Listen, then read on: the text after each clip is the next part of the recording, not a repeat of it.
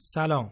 شما به قسمت دوازدهم مجموعه روایت کرونا که تو مرداد ماه سال 1400 ضبط شده گوش می‌دید. مهمان این قسمت از برنامه ما مثل شهدای گمنام پلاک خودش رو از گردنش باز کرد و اجازه نداد تا شناخته بشه. توجه توجه این صدای انقلاب اسلامی ایران است. یک نفر آدم با ایمان می‌تونه با هزاران نفر بی ایمان مقابله کنه. اسلام از روز اول یک انقلاب بود. رمز پیروزی در صحنه نبرد مقاومت و ایستادگی. ما ملت شهادتیم. ما ملت امام حسینیم. بیا و بعثت دیگر باری انسان را تماشا کن. خداوند بار دیگر توبه انسان را پذیرفته. این ملتی است که خدای متعال اراده کرده که این ملت رو پیروز کنه.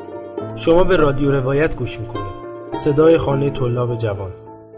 توی این قسمت در خدمت پزشکی هستیم که متخصص بیماری های عفونی هست و تو دوران کرونا تمرکز اصلیش روی درمان بیمارهای کرونایی بوده.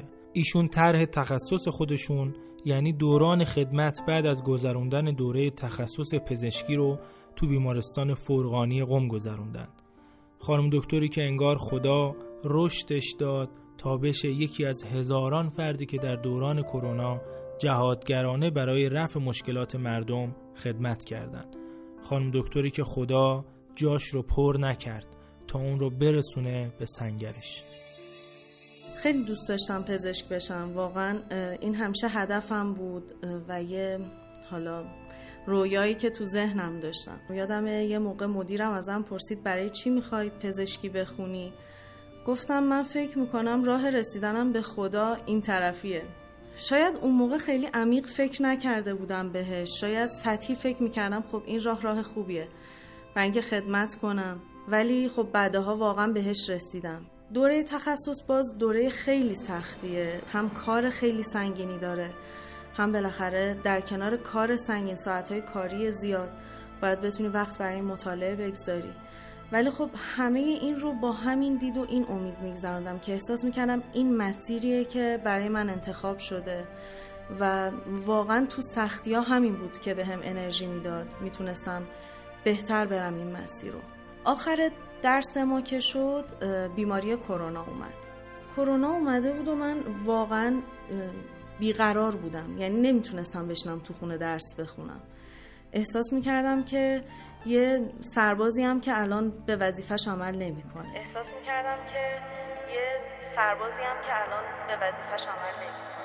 تا اینکه یه مقدار گذشت و وزارتخونه تصمیم گرفت که در واقع بگه قبل از اینکه حالا بچه ها امتحان بردو بدن می‌تونن بیان طرح اضطراری شرکت بکنن. یعنی زودتر از موعدی که طرح می‌رفتن. من خب خیلی از این طرح استقبال کردم.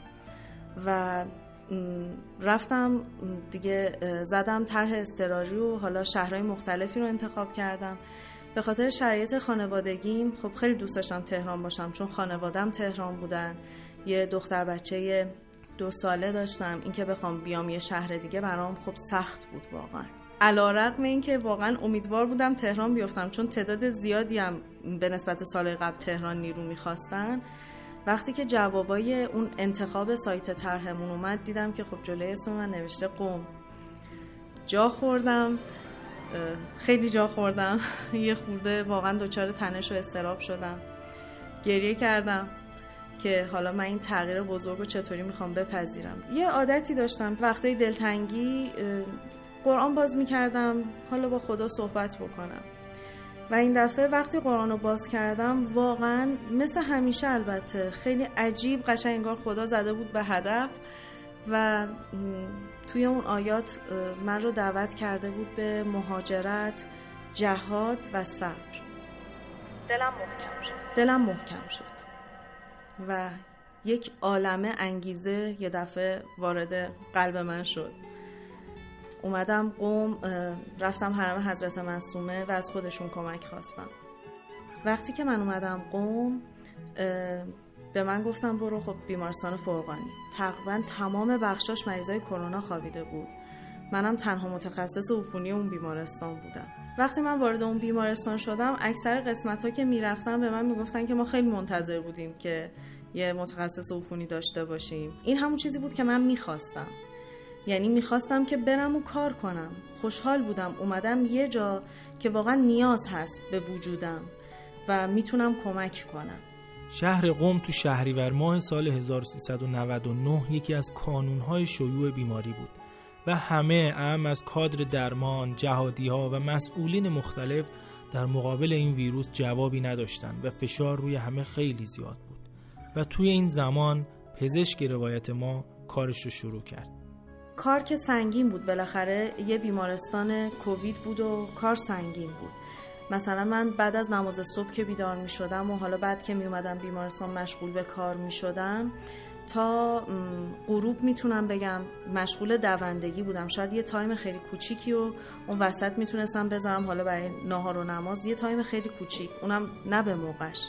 و دائم در حال دوندگی جلسه میذاشتیم برای مریضایی که حالا دچار چالش بودیم باهاشون. یه خورده بدحالتر شده بودن. جلسه باز برای خانم های بارداری که خصوصا یه خورده حالشون دگرگون می‌شد باید میذاشتیم. گروهی تصمیم می‌گرفتیم. مریضای درمانگاه سرپایی بودن مریضای بخش بودن. همراه های بیمارا بودن. یعنی همراه های بیمارام بالاخره بعضی اوقات بعضا بعضی افراد نمی‌تونستن شرایط مریضشون رو بپذیرن. اغلب ما از اینکه بتونیم به مردم کمک کنیم خب خوشحال میشیم. همین بهمون به انرژی میده. حالمون رو خوب می‌کنه. ولی خب بعضی اوقات این پشت هم مریض دیدن ها با فشار کاری این که مثلا داری کار می‌کنی از اون یکی بخش زنگ می‌زنن که نخواهم دکتر سریعتر بیایید اینجا مثلا مریض ما رو زودتر ببینید. یا از اورژانس زنگ می‌زنن که مثلا پنج تا مریض منتظرن باید بیاین اینا رو هم تعیین تکلیف بکنید بخش مختلف آدم تماس می‌گیرن. میگم ارتباط با خود مریضا بعضی اوقات می‌بینی یه مریضی رو داری هر چقدر تلاش براش می‌کنی تکون نمی‌خوره بهتر نمیشه. تو این شرایط خب آدم دیگه خیلی بهش فشار میاد. از طرفی همه ماها بالاخره شرایط خانوادگیمون هم هست. یعنی بعد از این فشار کاری تازه باید انرژی توی خونه بذاریم و اون نقشمون رو هم سعی کنیم درست انجام بدیم.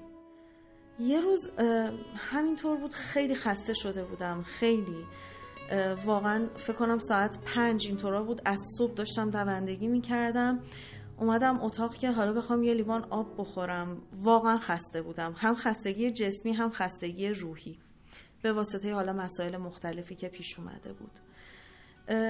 اتاقی که توی بیمارستان به ما دادن خب یه پنجره خیلی بزرگ داره. جلوش یه پرده زخیم هم هست.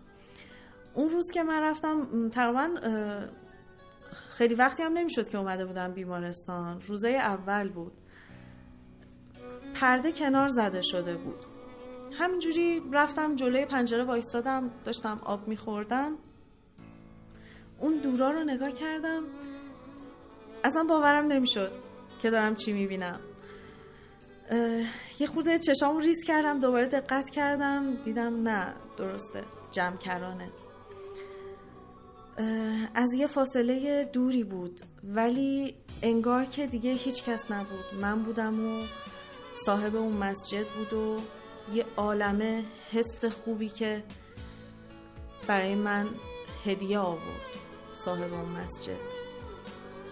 خیلی خوب بود. از اون موقع تا حالا هم واقعا هر موقع خسته میشم رو به مسجد وای میستم و صحبت می‌کنم با آقا و واقعا ایشونن که دستگیرن و کمک می‌کنن. تو همون حس غریبی که همیشه با منی. تو بهونه هر عاشق واسه زنده بودنی. تو امید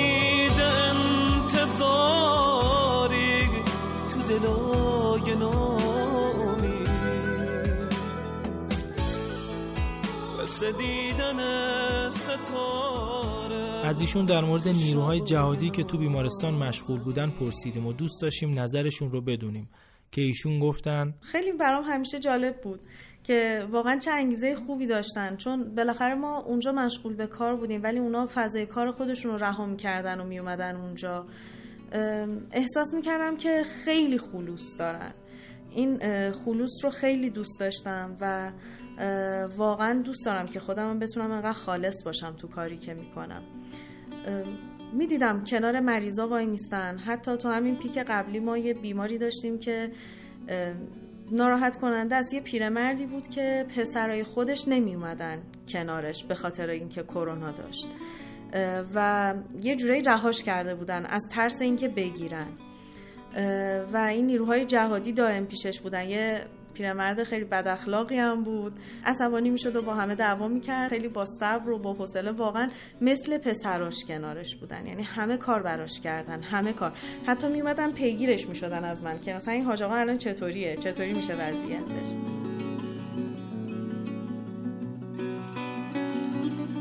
اون زمانی که من اومدم قوم پیک بود. خیلی کار سنگین بود. دختر منم یه دختر بچه دو ساله و ماشاءالله پر انرژی. و وقتی که من می‌رسیدم خونه واقعا انتظار داشت که الان مادرش پا به پاش باشه تا ساعت مثلا یک یک کنیم که حالا شاید به زور بخوابه.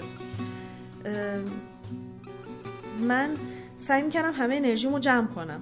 وقتی که می‌رسیدم جلو در بعضی اوقات از شدت خستگی واقعا نمی‌تونستم حتی از ماشین پیاده بشم. انقدر که راه رفته بودم طبقات مختلف و بالا پایین رفته بودم. وقتی که می‌رسیدم جلوی مجتمع همونطور تو ماشین که بودم یه چند تا نفس عمیق میکشیدم. می‌گفتم که خدای خودت کمکم کن. و واقعا هرچی خستگی هرچی فکر بود سعی می‌کردم بذارم جلو در. و اینو واسه خودم تجسمم می‌کردم. می‌گفتم خب ذهنم رو خالی کردم. الان دیگه شدم مامان فاطمه. و می‌رفتم و حالا با زینب کوچولو مشغول بودم که خودش خیلی دنیای شیرینی بود. یعنی اون خودش خیلی کمک بود برای تحمل. خودم کاملا می‌فهمم که فاطمه الان با فاطمه چهارده شهریور 99 خیلی متفاوت شده و خیلی از چیزانم شاید بعدا بفهمم. خیلی از چیزانم شاید بعدا بفهمم. یه قشنگی که داره اینه که خدا اصلا هر تغییری که پیش میاره برامون خودش قدم به قدم با همون میاد. من کلا به این معتقدم که اون چیزی که خدا برای من می‌خواد و برام پیش میاره قطعا به صلاحم اون چیزی که خدا برای من می‌خواد و برام پیش میاره قطعا به صلاحم قسمت دوازدهم روایت کرونا هم تموم شد. تو هم همه دست زدن واسه کسایی که فرهنگ و ملیت ایران و ایرانی رو مسخره می‌کنن ضرورت روایت انسانهایی که تو اوج سختی و خطر برای خدمت به مردم از جونشون گذشتن بیشتر میشه. روایت فرهنگمون واجبه. بیایم با هم خودمون رو روایت کنیم. خودمونی که قرنها فداکاری و ایثار رو تو سابقش داره. بیایم صدای جهاد جهادگران دوران کرونا رو به آینده ها برسونیم. خانم دکتر روایت ما هم نمونه بود از این مجاهدین. ما وظیفه خودمون می‌دونستیم و می‌دونیم که شما رو روایت کنیم. از تمامی افرادی که در جامعه پزشکی مجاهدانه به این کشور و این مردم خدمت کردن تشکر می‌کنیم.